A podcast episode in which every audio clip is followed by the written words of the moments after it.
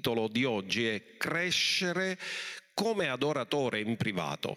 Ed è una parola che in tempi come questi sicuramente ci stimola fortemente perché scopriremo nella parola di Dio che la vera adorazione non è quella che facciamo quando ci raduniamo tutti insieme nei servizi di culto, quella è una meravigliosa adorazione del corpo di Cristo che si raduna insieme, ma quando Gesù fece questa affermazione stava parlando con una persona sola, la donna di Samaria. E lui disse che Dio richiede veri adoratori. Quindi Gesù non ha fatto questo discorso né nel Tempio né in una sinagoga né in un luogo religioso, ha fatto questo discorso semplicemente mentre si trovava davanti a una donna samaritana al pozzo di Giacobbe. E così lo vogliamo leggere questo in Giovanni 4 verso 24. Manderemo i versi così che tutti quanti potete partecipare. E dice Gesù a questa donna, Dio è spirito e quelli che lo adorano devono adorarlo in spirito e verità. E sappiamo poi che il verso successivo dice questi sono gli adoratori che il Padre richiede. In quel momento l'unico figlio che Dio aveva sulla faccia della terra era Gesù. Gesù stava parlando al futuro per i figli che sarebbero nati di nuovo attraverso il sacrificio della croce. Quindi Gesù fa questa dichiarazione parlando con una singola persona. Quindi la vera adorazione dove inizia? Se una chiesa e tutte le chiese che siamo collegati vuole migliorare il suo livello di adorazione, deve fare crescere ogni membro della chiesa nell'adorazione privata, cioè noi siamo adoratori dal lunedì al sabato e poi la domenica adoriamo insieme, ma durante la settimana siamo adoratori, perché l'adorazione, prima di essere un fatto pubblico, è un fatto privato. Così potete immaginare se tutte le persone dal lunedì al sabato adorano il Signore nella loro vita personale, e poi la domenica ci ritroviamo tutti insieme, che cosa deve succedere? Indipendentemente da che tipo di musica facciamo, indipendentemente da che cosa utilizziamo, dagli strumenti che abbiamo, dai musicisti che abbiamo, quando una persona è stato adoratore durante la settimana, continua ad essere adoratore la domenica. Ma se uno è adoratore solo la domenica, c'è qualcosa che non quadra. Perché Dio cerca adoratori che lo adorano in spirito e verità. L'adoratore, più che essere preoccupato di che tipo di musica o di che tipo di strumenti ci sono, è un appassionato della presenza. Perché dove c'è la presenza, questo è quello che noi ricerchiamo Abbiamo imparato in questa serie che abbiamo fatto sull'adorazione che Mosè era appassionato della presenza e lui disse se la tua presenza non viene con me non ci fare partire da qui. Noi, il vero adoratore è appassionato della presenza, potremmo noi avere un sostituto a volte della presenza perché facciamo intrattenimento, ma la Chiesa non è per intrattenere, la Chiesa è per portare le persone nella presenza di Dio e l'adorazione deve fare questo nella nostra vita e questo deve essere così importante. Quindi c'è un grande privilegio e in questi giorni siamo costretti a casa, siamo relegati a casa, ma c'è un grande privilegio che possiamo sviluppare. Questo privilegio è l'adorazione in privato, nella nostra casa, nell'altare della nostra casa. E Dio ci ha costretti nella casa. Come dicevo ieri nella diretta che abbiamo fatto con l'Apostolo Enzo, è come se Dio ci avesse buttato fuori dalle chiese per predicare a tutta la nazione perché in questo momento fisicamente non si può andare, però in questo momento possiamo usare la tecnologia per raggiungere quanto più persone possibile nella nazione e fare sentire che cosa Dio ha da dire in questo tempo. Allora, dicevamo questo, che l'adorazione quotidiana individuale è molto importante e noi vogliamo glorificare Dio, lodare Dio, essere appassionati della sua presenza, manifestare al Signore la nostra lode, la nostra adorazione, il nostro ringraziamento e questo è meraviglioso che lo possiamo fare sia in pubblico sia in privato. E oggi vogliamo trattare di una persona che è un grande esempio per noi, perché è chiaro che l'adoratore per eccellenza è Gesù. E guarderemo che Il culmine dell'adorazione è l'ubbidienza. Parleremo di questo. Il culmine dell'adorazione l'ubbidienza e Gesù è il vero adoratore perché fu ubbidiente fino alla morte e alla morte della croce. Ma Davide è un esempio di adorazione. Lui amava adorare il Signore. E noi troviamo che Davide è stato autore di molti salmi. Ora vi darò anche le statistiche. I salmi sono 150. Di questi 73 salmi sono stati scritti da Davide. Quindi quasi la metà dei salmi sono stati scritti da Davide. Davide ha scritto salmi, non solo lui, sono tra l'altro nel, in tutta la scrittura, nel Nuovo Testamento, il libro più citato del Nuovo Testamento è il libro dei salmi. Gesù ne parlò persino ai discepoli sulla via di Emmaus che si doveva realizzare quello che era scritto nei profeti, nella legge e nei salmi. Così lui è stato un grande cantautore. Ha scritto i salmi, ha ricevuto la musica. Noi sono pervenuti solo i testi, non conosciamo la musica originale dei salmi, ma tutti erano cose cantate, non erano solo testi, era qualcosa di cantato. Quindi Davide ha scritto tutti questi salmi e questi salmi sono, come abbiamo detto, le statistiche dicono sono 73 i titoli che lui ha scritto, poi ce ne sono 12 dei figli di Asaf, 12 dei figli i figli di Core, che erano musicisti, cantautori anche al tempo di Davide, ne contiamo 11 composizioni, troviamo altri che hanno scritto salmi come Mosè, famoso quel salmo che dice insegnaci a contare i nostri giorni, e poi ci sono anche Salomone che ha scritto due salmi, Eman ed Etan. Così siamo arrivati ai 150 salmi che sono espressione di lode, di adorazione a Dio. E Davide in questo ha avuto un'influenza perché molti di quelli che hanno scritto i salmi sono stati costituiti da Davide. E Salomone era figlio di Davide, quindi l'influenza di Davide nella lode e nell'adorare Dio è stata fortissima. Dobbiamo dire che Davide è un adoratore e come adoratore ha portato la nazione nell'adorazione. Ha avuto un'influenza meravigliosa e lui ha portato le persone in adorazione. Per più di 3.000 anni i salmi sono stati letti nelle adunanze, in qualsiasi eh, incontro che si fanno, che le chiese fanno. Ci sono tantissimi salmi e Davide, lui ci ha insegnato delle cose molto grandi, molto importanti. Così stamattina faremo un piccolo excursus di come lui ha imparato a diventare un adoratore nella sua vita. Quindi Davide sappiamo che nella sua vita ha avuto momenti belli dove c'è stato grande festa, specialmente quando ha trasportato l'arca dell'Eterno, quando ha trasportato l'arca dell'Eterno a, nella sua città, nella città di Davide, a Gerusalemme, furono momenti di grande gioia, di grande esaltazione, ma ci furono anche nella sua vita momenti difficili e uno dei momenti difficili della sua vita fu quando lui peccò con Bathsheba.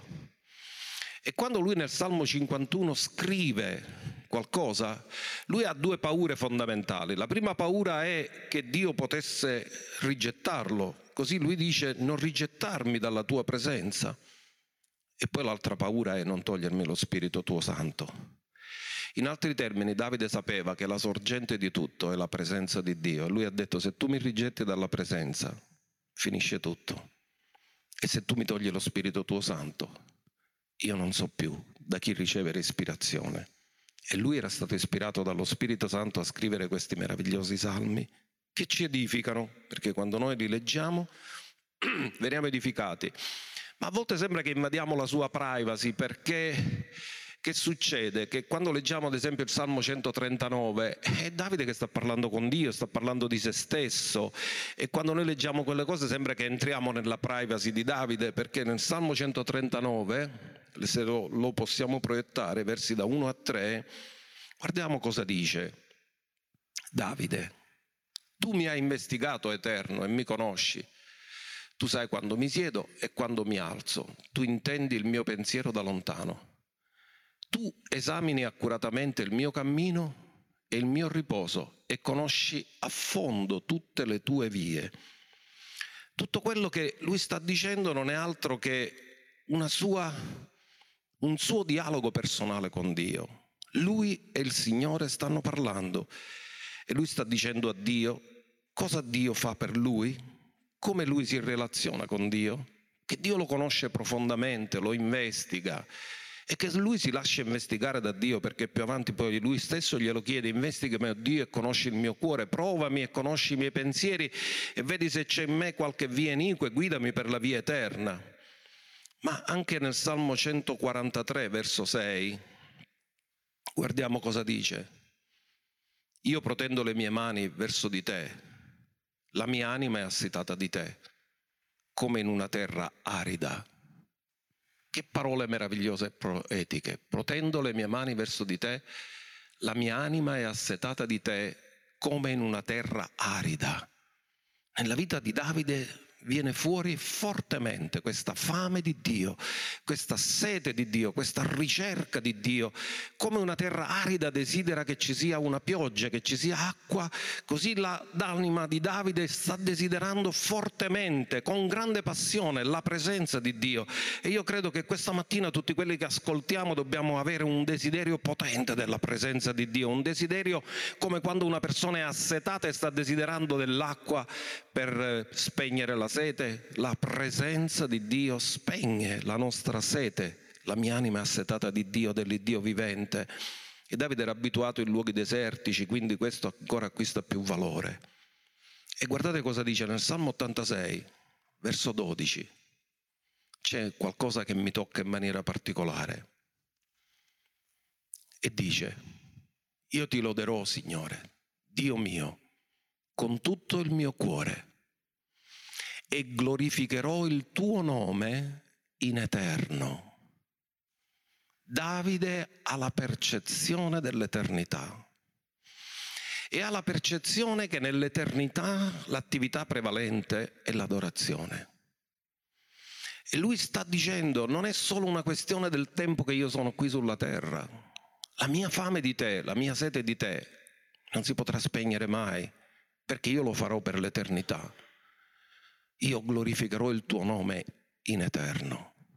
Adoratore, adoratore in privato, l'adorazione privata è la principale caratteristica della vita di Davide.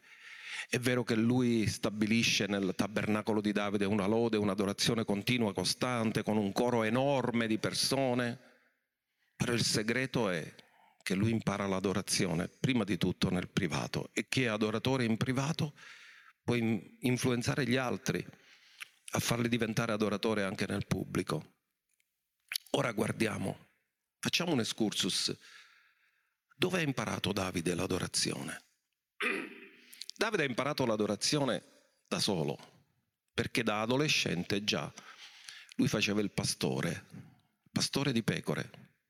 E fare il pastore non è un lavoro che fai in compagnia, stai con le pecore, sei solo c'è molto tempo a disposizione, lui da quello che sappiamo suonava, cantava, adorava. È lì che ha imparato due cose mentre era pastore adolescente, perché poi fu chiamato da Saul alla sua corte. Ha imparato a suonare, suonava molto bene, lo dicevano gli altri che lui suonava bene, ha imparato ad adorare, ma ha imparato ad essere un guerriero, perché lì ha sconfitto il leone e l'orso nella solitudine ha imparato a essere un guerriero, nella solitudine ha imparato ad essere un adoratore. E questo gli è servito in tutta la sua vita, perché poi l'esperienza che ha fatto nella solitudine, mentre era pastorello di pecore, mentre era ancora un adolescente, questo gli ha dato la franchezza di poter affrontare anche il gigante Golia, perché lui ha detto, l'Eterno che mi ha liberato dal leone dell'orso, mi libererà anche da questo filisteo. E guardate, quando Samuele va a fare la visita, lo leggiamo in prima Samuele 16 verso 11, quando Samuele va a fare la visita a Davide, non lo trova, ci sono tutti gli altri figli, e gli dice poi Samuele disse a Isai, sono qui tutti i tuoi figli? E gli rispose, rimane ancora il più giovane che ora si trova a pascolare le pecore. Samuele disse a Isai, manda a prenderlo perché non ci metteremo a tavola finché non sia giunto qui. Quindi dove si trova Davide? Mentre il profeta sta visitando la casa di Isai, Davide fedelmente è a pascolare le sue pecore. Lui non dice, non si ribella al suo padre, non gli dice perché proprio io. No, lui è ubbidiente, manifesta già ubbidienza verso il padre ed è il profeta che dice non ci metteremo a tavola se lui non viene. Quindi lo vanno a chiamare, lo portano lì e Davide poi viene invitato da Saul alla corte. Dio gli fa fare questo percorso. E come che arriva alla corte di Saul? Perché tutti dicono sa suonare bene e l'Eterno è con lui. Quindi sappiamo quello che avviene dopo, ma la richiesta stessa di Saul, quando vuole Davide alla corte, e Saul dice che vuole che venga preso dal pe, dalle pecore e portato nella corte. Quindi sanno che è fedele nel servizio che lui sta facendo e Saul viene a conoscere la vita di questo adolescente, di questo giovane che poi cresce praticamente alla corte, ma va e viene sempre dalla casa di suo padre e continua a fare il suo servizio fedelmente come pastore e fortifica la sua relazione personale con Dio. Sappiamo che quando lui suonava alla corte di Saul, suonando i cattivi spiriti si allontanavano dalla vita di Saul, quindi praticamente lui suonava e la presenza di Dio scendeva e dove la presenza di Dio scende non c'è possibilità che cattivi spiriti possano manifestarsi, si stabilisce la presenza di Dio e la potenza di Dio. Quindi che cosa avviene? Che Davide compie questo servizio e poi chi è che ha scritto il salmo più famoso, che è il salmo 23? Davide dove ha imparato? Ha imparato dal suo lavoro. Che significa essere un pastore di pecore? Che significa che come il pastore è la sorgente della vita delle pecore, perché le pecore non hanno autosufficienza, Dio è la sorgente della nostra vita, perché anche noi siamo pecore e come pecore non siamo autosufficienti. Abbiamo assolutamente bisogno del pastore e nel Nuovo Testamento Gesù non solo si presenta come pastore, ma come il buon pastore che dà la vita per le pecore. Davide ha protetto le pecore, Gesù ha dato la vita per le pecore, è morto per le pecore, per dare redenzione alle pecore. Così Davide vive questa cosa. Ma anche quando poi è arrivato a diventare re, perché lui prima è stato adoratore, guerriero, poi è diventato re. E questo è meraviglioso, questo è fantastico, poi lo riprenderemo alla fine questo concetto. Lui come re di mezz'età ha un desiderio, è mosso sempre dall'adorazione. Andiamo a vedere questo verso che è molto interessante, in 2 Samuele 7,18. Che succede? Che a un certo punto Davide dice, ma è giusto che io abito in una casa di cedro e Dio deve abitare in una tenda? Non è giusto. E allora gli viene in cuore di costruire un tempio per Dio, una casa per l'Eterno, una casa di adorazione per l'Eterno. Cos'è che lo muove sempre nella sua vita? Il desiderio di adorare Dio il desiderio di costruire un luogo di adorazione per Dio. Ma il profeta Nathan, mentre all'inizio gli dice Dio è con te, fai tutto quello che hai nel cuore, a un certo punto Dio parla al profeta e gli dice ritorna da Davide e digli che non sarà lui che mi costruirà una casa di adorazione. Sarà Salomone. E Davide non si arrabbia,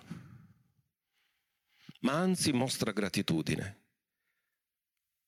un altro avrebbe potuto dire, Signore, ma come? Perché non lo devo fare io? L'idea in fondo l'ho avuto io. E Davide cosa fece? Quando seppe la cattiva notizia da Nathan, Dio non vuole che tu gli costruisci un tempio, perché tu hai versato sangue. E il tempio non può essere costruito da uno che si è macchiato di sangue. Lo costruirà uno il cui nome è una derivazione di Shalom, Salomone significa principe della pace. Shalom. Allora, quando Davide seppe la notizia, andò a sedersi davanti all'Eterno e disse, chi sono io, Signore o Eterno? E che cos'è la mia casa da farmi arrivare fin qui? Davide non si arrabbia, Davide non chiama il sommo sacerdote, Davide non chiama i profeti, Davide non chiama nessuno, Davide va da solo, andò a sedersi da solo davanti all'Eterno, adoratore in privato, da solo davanti all'Eterno. E che cosa fece? Non si arrabbiò, disse, se io sono arrivato dove sono arrivato, è solo grazia tua. E il fatto che tu non mi fai fare una cosa non nega tutta la grazia che ho ricevuto.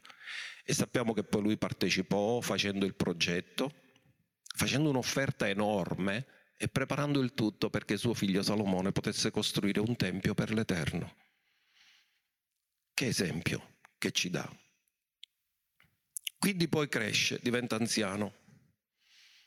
E cosa ricorda da anziano? Andiamo a vedere un altro verso, Salmo 143, verso 5. Cosa ricorda? Ricorda quello che Dio ha fatto per lui. Ricordo in giorni antichi, medito su tutte le tue opere. Su che cosa medita? Sulle opere che Dio ha compiuto, da dove l'ha preso. Era un pastorello di pecore, l'ha fatto arrivare ad essere re di una nazione. E lui ora è grande, guarda indietro e ricorda i giorni antichi medito su tutte le tue opere, rifletto su tutto ciò che le tue mani hanno fatto. Cioè non riflette su quello che lui ha fatto, riflette su quello che Dio ha fatto. È un adoratore, è sempre volto verso Dio. Così come una persona che è piena di sé è rivolta verso, sempre verso di sé, un adoratore è sempre rivolto verso Dio. E lui dice, io sto guardando quello che le tue mani hanno fatto. E poi quando Salomone finalmente viene costituito re, Davide si rallegra, non è geloso del posto, lui è vivo, ma lui sa che Dio ha scelto Salomone, anzi è felice che, di questa scelta e che Dio gli ha dato la grazia di vedere con i suoi occhi il futuro re. In prima Re 1,48 Davide dice una cosa molto forte e dice sia benedetto l'Eterno il Dio di Israele, che oggi ha fatto sedere uno sul mio trono. Non era legato al trono, era legato al futuro di Israele. Non è preoccupato che ha perso il trono, lui è ancora vivo, un altro ha preso il trono, ma lui non è geloso, lui è felice che continua l'opera di Dio. E dice permettendo ai miei occhi pure di vederlo.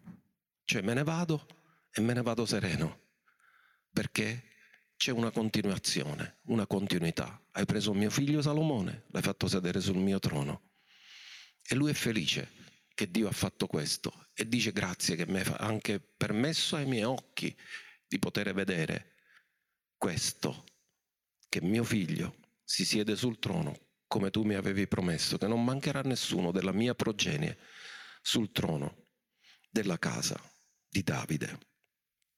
Allora, abbiamo fatto questo excursus, abbiamo visto Davide adolescente, Davide nella sua età di re, ha regnato 40 anni e anche nella fine dove c'era confusione, chi doveva prendere il posto, alcuni dei figli volevano diventare loro re come Adonia, eccetera, Absalom, fecero tante cose contro Davide, ma Davide fece prevalere la volontà di Dio. Fu saggio e stabilì qual era la direzione divina che aveva ricevuto dal Signore e fece realizzare le sue promesse. Così per poter concludere quello che, di cui abbiamo trattato, voglio parlare di quattro caratteristiche fondamentali nella vita di Davide come adoratore privato. E lui è quello che Dio ha usato di più. Ha insegnato anche i canti profetici, perché ha spinto persone a pregare e a profetizzare mentre cantavano andare sotto l'ispirazione dello Spirito e cantare canti ispirati sul momento. E questo lo troviamo nel libro delle cronache, dove lui insegna delle persone a profetizzare, a ricevere estemporaneamente canti per lodare il Signore con canti nuovi continuamente. Ci sono quattro caratteristiche nella vita privata di Davide. Uno, ha fatto dell'adorazione la sua massima priorità. non era governare la sua massima priorità, era adorare. Quindi coniuga due cose che stanno nelle intenzioni originali di Dio. Dio crea l'uomo e vuole che abbia dominio, che governi, che regni. Quindi Davide diventa re, ci arriva a questo. Lui governa prima una sola tribù, poi tutta la nazione di Israele, tutte le dodici tribù di Israele ma noi abbiamo detto che l'adorazione è il mezzo più importante per governare. Dio non ci ha creati per adorare, Dio ci ha creati per governare, ma non possiamo governare senza adorare. E in Davide troviamo che l'intenzione originale di Dio, che ci sia un regno di sacerdoti, cosa fanno i sacerdoti? I sacerdoti sono lì per adorare il Signore, per lodare il Signore per stare nella sua presenza. Intenzione originale di Dio, regno di sacerdoti. Cos'è Gesù? Sacerdote, sommo sacerdote e re, secondo l'ordine di Melchisedec. Come sommo sacerdote adora, come re governa. E Davide, nella sua vita di preghiera, nella sua adorazione privata, adempie l'intenzione originale di Dio. Gli adoratori sono i migliori governatori.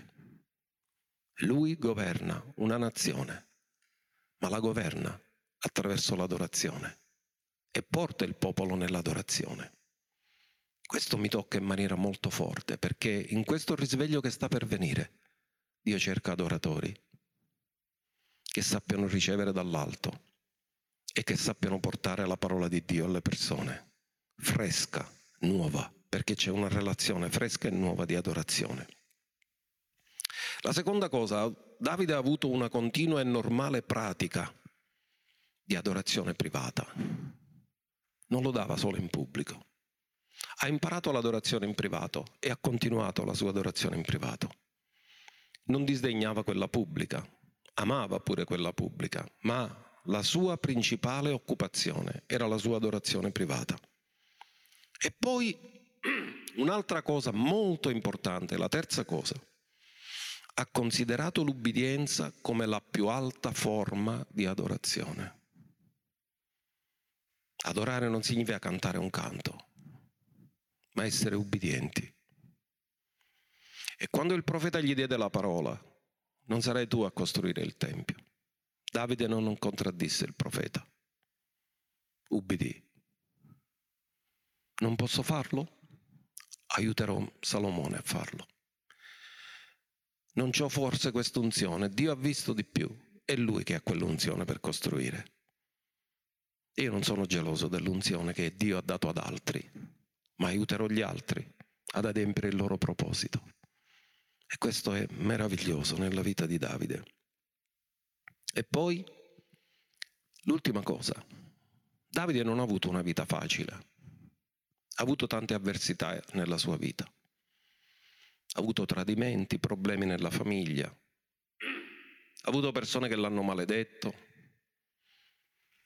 Ma Davide ha imparato a lodare Dio e ad adorarlo sempre. Loderò l'Eterno in ogni tempo, la sua lode sarà continuo nella mia bocca.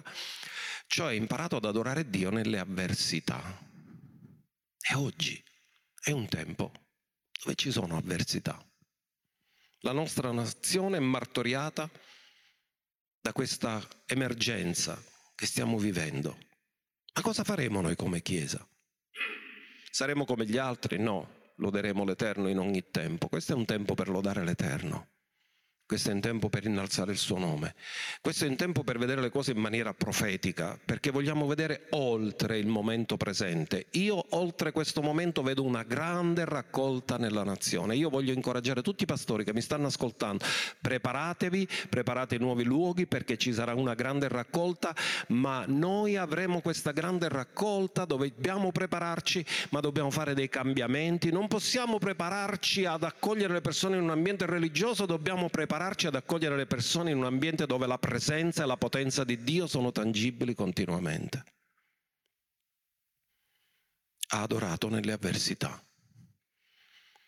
E vogliamo concludere questa nostra riflessione oggi. Io sento la presenza di Dio e spero che a casa la sentite tutti quanti voi. Guardate cosa disse Davide, Salmo 34 verso 1, uno dei salmi più citati. Cosa dice? Io benedirò l'Eterno in ogni tempo. La sua lode sarà sempre sulla mia bocca. Lasciatemi dire qualcosa. Io ho incontrato tante persone che si autolodano. Io, io, io. Ma Davide disse, no, io non lodo me, io lodo lui. La sua lode sarà sempre nella mia bocca. E se nella mia bocca c'è sempre la sua lode, non c'è spazio per lodare altri se tutta la lode la dai a Dio. Neanche c'è spazio per lodare te stesso. E poi bellissimo anche, Salmo 27, verso 5. Guardate cosa dice. Perché nel giorno dell'avversità, Salmo 27, 5 poiché nel giorno dell'avversità egli mi nasconderà nella sua tenda. Cosa ha fatto io nel giorno dell'avversità? Lui cosa ha detto? Sono preoccupato nel giorno dell'avversità? No, nel giorno dell'avversità c'è lui. E lui cosa fa? Mi nasconderà nella sua tenda finché non passa l'avversità. Mi occulterà nel luogo segreto della sua dimora. Mamma mia che parola! Mi occulterà nel luogo segreto della sua dimora mi leverà in alto, sopra una roccia, e il mio capo si innalzerà sui miei nemici che mi accerchiano. Ci innalzeremo sopra tutti i nemici e offrirò nella sua dimora, nella sua dimora, sacrifici con grida di giubilo, canterò e celebrerò lodi all'Eterno. Cosa ha detto Davide l'adoratore? Canterò. Cari fratelli, è un tempo di cantare, è un tempo di lodare, è un tempo di adorare. Siamo reclusi in casa, ma il nostro spirito è libero di lodare, di adorare, di benedire, di profetizzare, perché è tempo che profetizziamo ai nostri figli. Forse occupati troppo dal lavoro, abbiamo trascurato la famiglia. Ma in questi tempi Dio ci sta dando grazia di avere più tempo con la famiglia, di poter pregare insieme alle nostre mogli, ai nostri figli. È un tempo dove Dio ci sta costringendo a farlo, ad alzare un altare in ogni casa, un altare di lode, un altare di adorazione, un altare di sacrificio, un altare che fa scendere la benedizione la Chiesa è profetica, perché sa prima quello che succederà dopo. Forse fra un mese non se ne parlerà più del coronavirus, ma si continuerà a predicare la parola. Si continuerà ad annunciare che Dio è buono e che la sua benignità dura in eterno. Anche la pandemia avrà una data di scadenza, ma la benignità del Signore non ha mai data di scadenza. Dura in eterno. E noi vogliamo prendere coraggio, vogliamo prendere forza in questo giorno. Io voglio chiedervi dove vi trovate, se vi potete alzare in piedi, dove vi trovate. E vogliamo alzare le mani davanti al Signore. E vogliamo adorarlo. E vogliamo imitare lo Spirito Santo. Lui è onnipresente. E vogliamo sintonizzarci con la sua presenza. Alleluia vedo nello spirito che Dio sta cominciando a toccare le persone, a guarirle, sta consolando, vedo persone che stanno piangendo perché hanno avuto perdite in questo ultimo periodo di persone care e Dio ti consola questa mattina perché il suo piano non fallisce e non sono questi eventi che possono portare disperazione perché Dio ha per tutti un futuro e una speranza. Questi sono i pensieri che ho per voi, dice l'Eterno. Pensieri di pace e non di male, per darvi un futuro e una speranza. Alleluia. Sento lo Spirito Santo che sta asciugando lacrime da occhi di persone. Perché vedete, oggi, in questi giorni, non ci possiamo neanche abbracciare, ma questo non impedisce l'abbraccio del Padre nella tua vita ora. Ora è il Padre ti vuole abbracciare. Ora il Padre, come disse Davide, ti occulta nel luogo segreto della sua dimora, il trono della sua grazia, il luogo segreto, dove tu e il Padre hai un'intimità meravigliosa, particolare e speciale. Perché il Padre cerca adoratori, cerca persone che amano stare con Lui perché Lui come un padre è il Padre, vuole stare con noi. E io rilascio la potenza dello Spirito Santo. Vedo che ci sono persone nuove che hanno ricevuto Gesù, ma non hanno ricevuto il battesimo nello Spirito Santo. Questa mattina alza la tua voce e comincia a pregare in altre lingue. Ricevi lo Spirito Santo e parla in altre lingue. Comincia a lodare Dio, a glorificare Dio nello Spirito in altre lingue. Vedo una persona che ha un problema nella schiena e Dio ti sta toccando ora. Io comando quello spirito di infermità nella tua schiena di lasciarti. Comando a quella ernia del disco di lasciarti.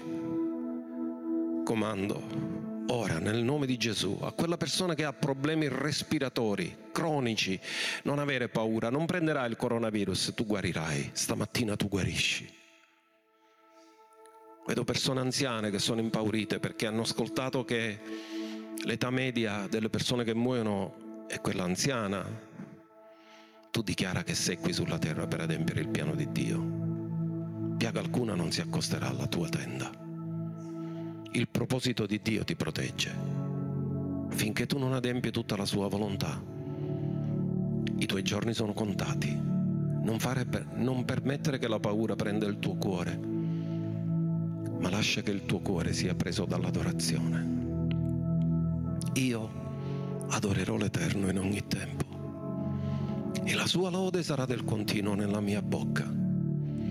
Dolce e meraviglioso Spirito Santo, dolce e meraviglioso Spirito Santo, consola, conforta. Che bella questa parola. Nel giorno dell'avversità mi nasconderà nella sua tenda, luogo della sua dimora. Mi occulterà nel luogo segreto della sua dimora. Mi leverà in alto sopra una roccia. Chi è la roccia? Lo sappiamo tutti. È Cristo. È stabile quella roccia, mai cambia è sempre la stessa, il luogo della sua dimora. Che bello il luogo della sua dimora. Chi dimora nel ritiro dell'Altissimo alberga all'ombra dell'Onnipotente e noi vogliamo stare nel luogo della sua dimora. Miei cari, fate questa preghiera questa mattina insieme con me. Signore, aiutami ad essere un vero adoratore. Chi ti adora in spirito e verità che è così appassionato della tua presenza, che ti desidera come terra assetata, senza acqua, desidera la tua presenza. Oh meraviglioso Padre, meraviglioso Spirito Santo, tu mai ci lasci, mai ci abbandoni, sei buono, sei meraviglioso, sei il nostro Padre sei perfetto. Mai viene meno al tuo compito. Sei perfetto come padre. e onoriamo il tuo santo e prezioso nome oggi. Siamo distanti l'uno dall'altro, ma tu non sei distante da noi. Tu abiti in noi. E tu raccogli il tuo popolo e grida di giubilo salgono davanti a te. Grida di allegrezza. Perché questa nuvola passerà, ma la tua benignità rimane per sempre. Padre, vogliamo essere adoratori. Vogliamo imparare da Davide, ma soprattutto da Gesù, l'adoratore. Ubbidiente fino alla morte e alla morte della croce. Alleluia. Oh Padre, vogliamo benedire tutti i fratelli, tutte le sorelle, tutti i giovani, stanno seguendo o che ci potranno seguire dopo, in differita. Che la tua gloria, la tua presenza, il locale è vuoto, ma è riempito dalla tua presenza, è riempito dai santi angeli, sentiamo la tua presenza forte. Ti amiamo, Padre sei così fedele. La tua fedeltà ci emoziona. La tua grandezza ci emoziona. La tua grazia ci emoziona. Il tuo amore sempre è costante verso di noi. Padre, ti onoriamo. Benedici tutti coloro che sono collegati ora e quelli che lo vedranno dopo che la tua benedizione, la tua grazia scenda su ognuno. Mettici la passione di essere adoratori, non solo la domenica, ma tutti i giorni. Davide lodava in ogni tempo, adorava in ogni tempo. E la chiesa del risveglio che verrà sarà una chiesa di adoratori che adorano, che amano la tua presenza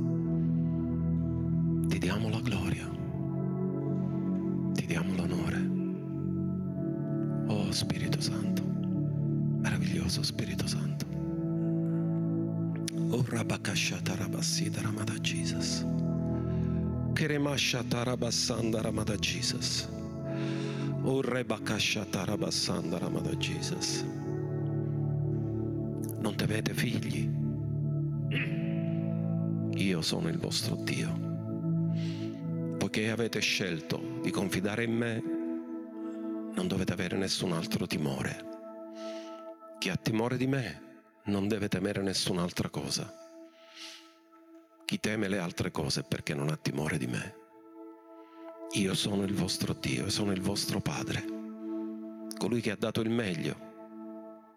Ho dato mio figlio per voi e come non vi posso donare insieme con lui tutte le altre cose. Oh Padre, tuo amore è così meraviglioso. Ci tocca, ci riempie, ci benedice, ci dà grazia. Ti diamo la gloria, Padre. Continua a benedire il tuo popolo. In tutto questo tempo che siamo reclusi in casa, ma noi non vogliamo stare distratti. Ma tu hai detto che nel giorno dell'avversità ci nascondi nella tua tenda, ci occulti nel luogo segreto della tua dimora, ci levi in alto sopra una roccia. E il salmista poi disse, il mio capo si innalzerà sui miei nemici che mi accerchiano e offrirò nella sua dimora sacrifici con grida di giubilo. Grida di giubilo sono preparate per la Chiesa a vedere così tante persone venire a Cristo. Questo ci farà giubilare. E poi vogliamo concludere con queste parole del salmista. Canterò e celebrerò. Cosa farò in questi giorni? Canterò e celebrerò le do- lodi dell'Eterno. Adorerò. E lo dico alla fine questo verso del Salmo. Che è il Salmo 5 verso 7 che dice, ma io per la tua grande benignità e la parola usata è Hesed, che significa la passione di Dio per rispondere ai nostri bisogni senza considerare quanto gli costa. Entrerò nella tua casa e adorerò con gran timore, rivolto al tuo santo tempio. Ora il tempio siamo noi. Lo Spirito di Dio abita in noi. E noi dobbiamo essere connessi con lo Spirito di Dio, non con le circostanze. Il nostro orecchio deve essere connesso ad ascoltare la sua voce. Parla, Signore.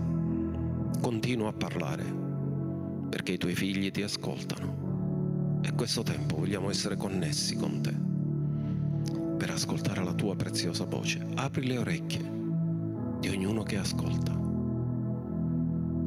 Apri il cuore, che la tua parola dimori dentro di noi, per manifestare al mondo che c'è un popolo qui che testimonia di chi sei tu, che mostra chi sei tu.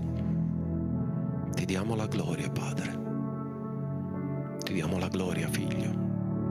Ti diamo la gloria, Spirito Santo. Continua ad assistere la tua Chiesa e a benedirla. Benedici tutti coloro che guarderanno questo video, tutti coloro che sono presenti. Che la tua presenza invade la nostra vita e riempie i nostri cuori della tua preziosa e meravigliosa parola. Grazie Padre, a te l'onore, a te la gloria, a te il ringraziamento, nel nome di Gesù. Shalom e shalom a tutti voi. Dio continui la sua opera nella nostra vita, mentre noi continueremo a lodarlo, ad adorarlo e a benedirlo, come disse il salmista. In ogni tempo la sua lode, la mia bocca non si chiuderà, loderò il Signore in qualsiasi tempo. Niente potrà chiudere la mia bocca, la mia bocca rimarrà aperta per onorare il mio Dio e il mio Re, il tuo Dio e il tuo Re. Dio continua a benedire la tua vita, Dio continua a benedire la nostra città, Dio continua a benedire la nostra regione, Dio continua a benedire tutta l'Italia. Terra di risveglio, nel nome di Gesù. Amen e amen. Shalom a tutti. A presto.